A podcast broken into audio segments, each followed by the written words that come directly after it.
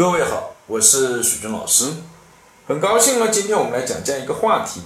叫生气有颜色。可能很多听友一听呢，哎，有点糊涂，生气它是一种情绪，往往是看不见摸不着的，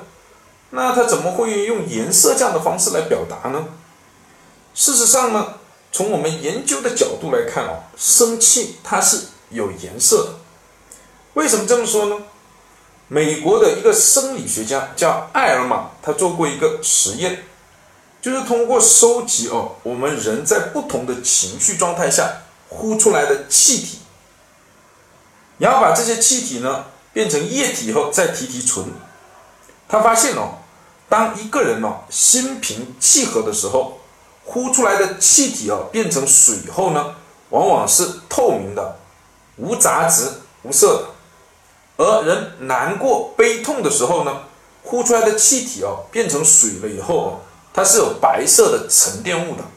而人在生气的时候呢，呼出来的气体变成水了以后呢，是一种紫色的沉淀物。因此呢，他就认为呢，我们人哦这种情绪哦是有颜色的，其中生气呢主要是这种紫色的沉淀物一种颜色来代替。而这种情绪跟颜色之间的关系呢，如果听过呢之前讲过的这些音频应该会有印象，这叫一种联觉。我们许多的一些心理学的研究呢都表明哦，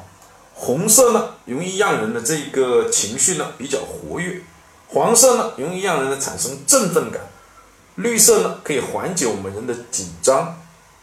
灰色呢容易使人消沉，白色呢容易让人呢产生这种呢明快的感觉，咖啡色呢可以减轻人的寂寞感等等。所以颜色哦，它呢跟情绪之间的关系是非常密切的，在我们很多的工作生活中都有很多很多的案例。比如说麦当劳、肯德基这种快餐店，为什么主要的色调是黄色跟红色呢？这是因为黄色跟红色呢是最容易让人产生了食欲的颜色，这就跟我们的情绪呢密切相关。以及呢，英国哦，伦敦原来有一座桥，它是黑色的，这座桥每年都有很多人来这里呢跳河自杀。那怎么处理这个问题呢？后来呢，英国政府哦，它就把这个桥的颜色哦改成了黄色的，来这个地方自杀的人数呢就减少了一半以上。这呢就是颜色跟情绪的一些关系。谢谢大家。